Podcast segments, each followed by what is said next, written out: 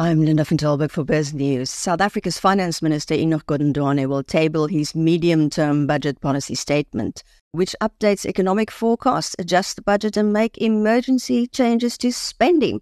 So what can we expect? We have Stanlib, Chief Economist Kevin Lings in the studio to discuss the midterm budget. Kevin, um, welcome to Biz News. Thanks a lot. Thanks for the invite. Well, we of course in that afterglow of the World Cup, all that was all good news, but it looks like the budget will not be good news. No, I don't think it's going to be good news. Obviously, there's been a significant deterioration uh, in the fiscal parameters for South Africa. Um, we could see it unfolding over the last, let's say, the last year. And pretty much when the minister presented his budget back in February, there were already concerns that he was simply too too ambitious. It doesn't mean that you don't want the government to try and achieve something, to try and improve. Uh, you certainly want that, but it was clearly uh, just too ambitious, particularly with regards to tax revenue. And obviously, we'd gone through two previous years where company taxes had way exceeded budget. And uh, government, I think, did two things that were not were not sensible with that. Firstly, they spent a lot of that money and created ongoing expenditure on the back of it. Uh, that wasn't good because you could never bet on that expect that tax revenue remaining in place. So you committed to future expenditure, but you didn't know that you were going to get the tax revenue. And the second problem is that um, obviously you could have used a lot of that income to reduce your debt. Uh, you didn't really do that. You did some of it, but you could have done a lot more. And so now you find yourself in a situation where company tax is disappointing. If you look at commodity prices, they've come off. And so because of that, plus Transnet's difficulties in, in, in exporting and getting uh, commodities through the ports, your mining companies aren't generating the types of profits they did previously. And so now tax revenue is significantly behind.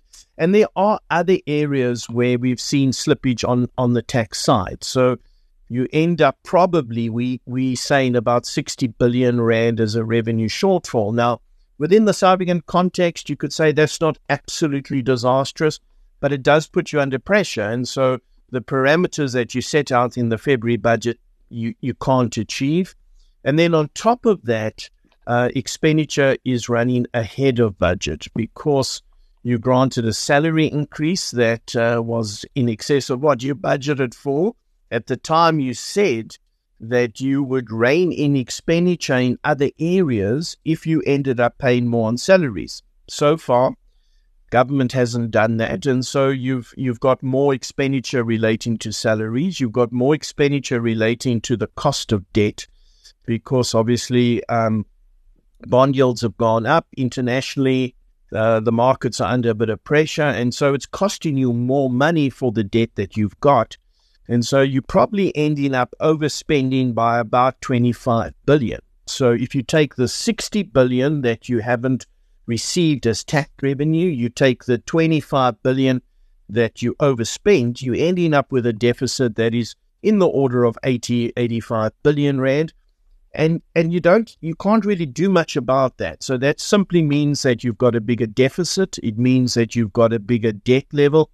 And importantly most importantly it means that your fiscal parameters are now deteriorating. Your budget deficit goes up by a percent to a percent and a half.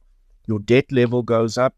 And the promises that you made back in February where you said we're going to put South Africa's fiscal position in better shape. We're going to follow fiscal consolidation. Now you have to show that you've got a further deterioration and and and now you've got to go back to the promise, right? Now you're going to say, okay, guys, it's deteriorated, but from here going forward, we're going to do better. The difficulty with that is that seeing is believing, right? We've heard that statement many times before. We've seen government present ambitious targets, not achieve those targets, then own up to not achieving the targets, but promise that going forward things will be better. And unfortunately, going into an election year, I, I'm I'm not convinced they're going to be able to implement significant changes that will appease um, the investor community, that will suggest that they are on track. And so I think you're going to end up with promises that you can't necessarily fulfill. And then, as if that wasn't all enough, on top of all of this, Transnet needs a huge amount of money. The post office needs money. Other SOEs need money. And and we don't know where that money's coming from. I can understand that you've got to restructure Transnet. You, you, you need Transnet to function better, the same way you needed Eskom to function better. Transnet's got way too much debt, so you've got to restructure. But in order to restructure, you need to take away a good portion of their debt. And then on top of that, they need um, a financial injection, they need liquidity. And I'm not convinced that the minister has the appetite for that right now. I think he's going to be forced to do it. I think he'll announce that, yes, in time we're going to restructure, but hold off on the actual details a while longer. And um, because he doesn't want to see that on top of the other deterioration in the fiscal parameters. So, do, don't you think there's going to be any cut in cuts in expenditure because of the election that's coming up? So on the expenditure side, it's it's very difficult because the cuts that you could have made, you've already made. Let me explain. So normally when governments are under pressure like this, the areas that they first turn to cut is is infrastructure spending. Mm. What they tend to do is they put projects on hold. They say, okay, let's delay this project. Let's not start this expenditure. Let's let's wait a year or two, and that way you can definitely save money. Government's already done that. Our infrastructure spending has dwindled over the years. It's very low. It, it's not sensible to just cut that to nothing. You're going to end up with a bigger problem. So there's a limited amount that you can do there, and it's also not advisable. So our two big expenditure items, salaries, you've just given a bigger than expected salary increase. I don't know how you can cut salaries in an election year or cut staff. It's not going to happen the best you could do is allow for natural attrition. So, about 5% of the government workforce um, essentially moves on every year, either retires or resigns. And what you can try and do is not simply hire people to replace that. Now, that's been government's stance up until now. That's been their approach. But if I look at the data, it hasn't made a huge difference. You could maybe tighten that up a bit and maybe if people leave, not automatically replace them, or be really clear that if you replace somebody, it must be a, a very important position. The second element is social payments. It's it's got bigger and bigger. We've we've got the social relief of distress grant, the 350 rand. Could you cut that? Yeah, you could cut that, but are you really going to cut that in the election year? You've just had the president on television tell everybody just how important that 350 Rand is. There's no chance of you cutting that. The backlash would be enormous in an election year. What you could do is is not increase it, right? There's pressure on government to increase that 350 Rand adjusted by inflation. So you hold off on doing that, but I don't see that you're gonna you're gonna cut that. And and so you end up with bits and pieces you could cut. Travel expenses, conference expenses, those types of expenditure you can try and claw back a bit. But I would have to argue government says they've been trying to do that already, and we've got 25 billion rand extra expenditure. I don't know that there's a lot that, that they can do. I think the minister will announce that the intention is to be disciplined. The intention is to control all of these parameters. He's going to set out numbers that look okay, from here things are going to get better. He does worry about the credit rating agencies and, and that they may downgrade us. But can he do anything meaningful, anything significant? No. How far have we gone off the tracks? You, you mentioned some numbers. So, look, it's not a disaster. We've had worse time periods. Um, so, if you look at the fiscal deficit, he was projecting let's round off the numbers, more or less um, minus 4% of GDP. So that tells you government would overspend to the extent, extent of 4% of GDP. We're looking at him having to say, okay, we've overspent by 5% of GDP, maybe 5.5%. So it's a percent to a percent and a half of GDP. Can we manage it? Is it is it um, something we can cope with? Yes, of course. eh, when we look at the debt level, uh, it's over 70% of GDP. We were indicating that over time debt would come down. Now he's got to show debt is going up. And obviously, if you finance uh, Transnet, your debt will go up by another couple of percent of GDP. And so instead of showing that debt's going to move lower, get below 70%, you're now going to have to indicate that debt is going to remain above 70%. So, so your key parameters are going to look worse. Here's why this is important: is that your parameters are already out of line. They already are problematic. They have already get, gotten you credit rating downgrades. What you've been saying since Tito was Minister of Finance is okay, so fiscal position has deteriorated, but we're going to get this under control. That's the message from government since back when Tito was Minister of Finance. And you've been trying to implement that. You got the benefit where tax revenue was ahead of budget when the mining companies were generating lots of revenue. So that gave you a windfall. But it was an, an outside windfall. It wasn't anything of your own making. It was got to do with international commodity prices.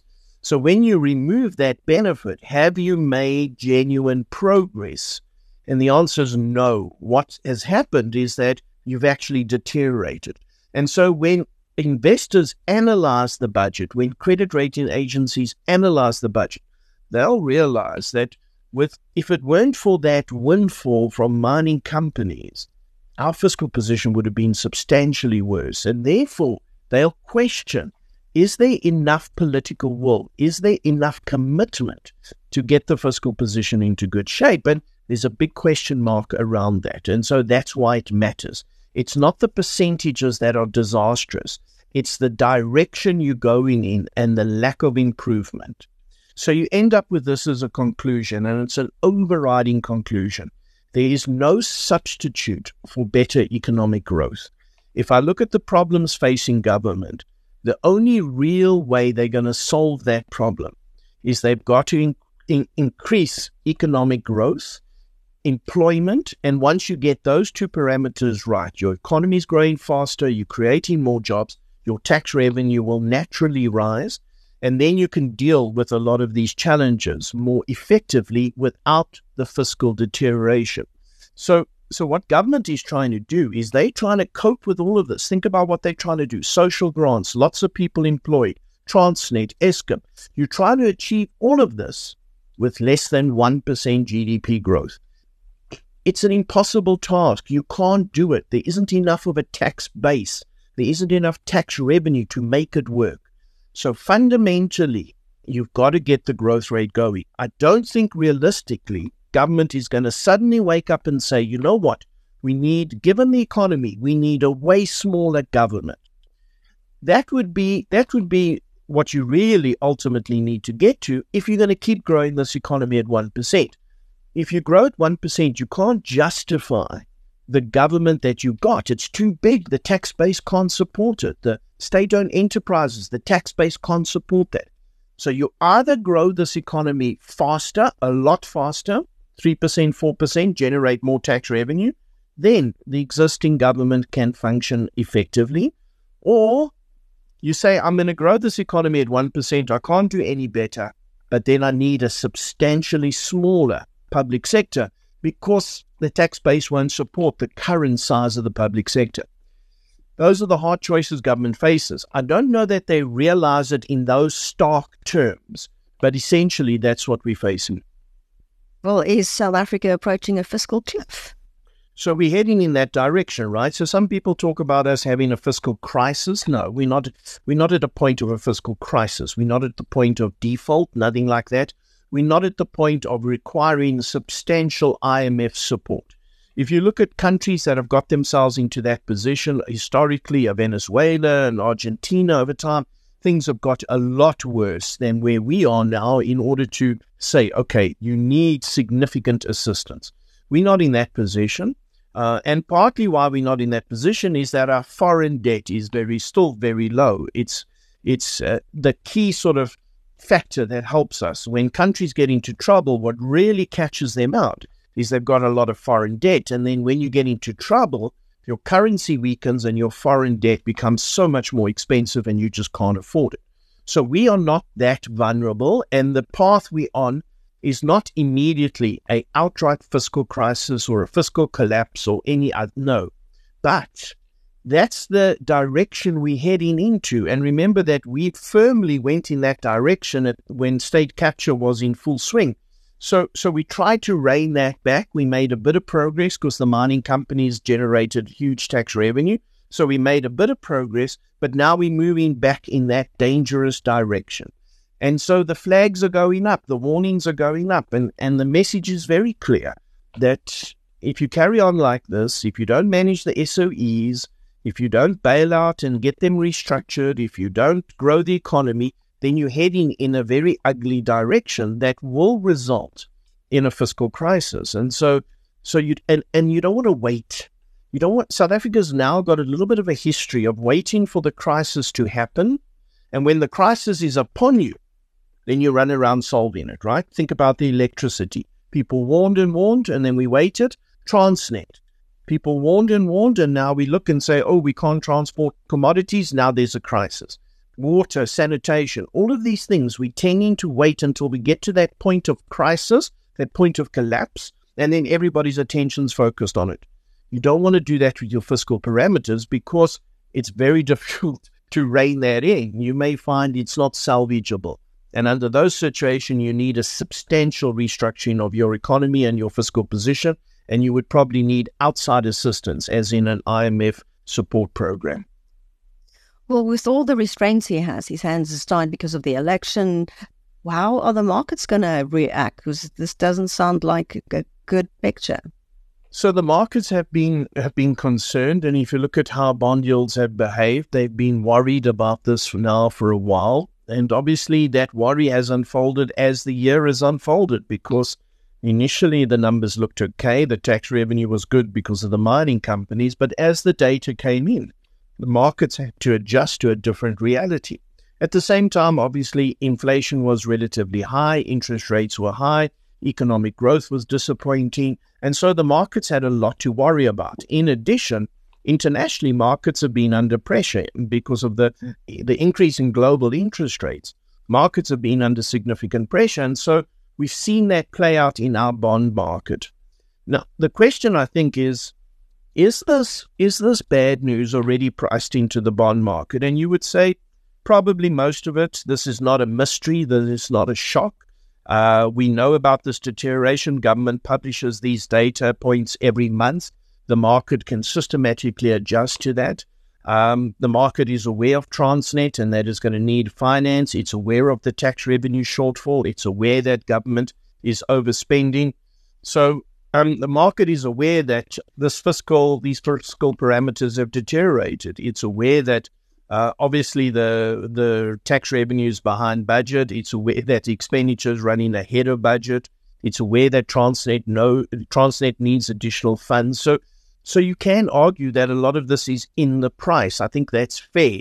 But obviously, the market going forward needs to see that these fiscal parameters are going to be brought under control. And I'm not sure that government's in a position to do that during an election year. And so we're going to find that I think our bond market remains a bit uh, nervous.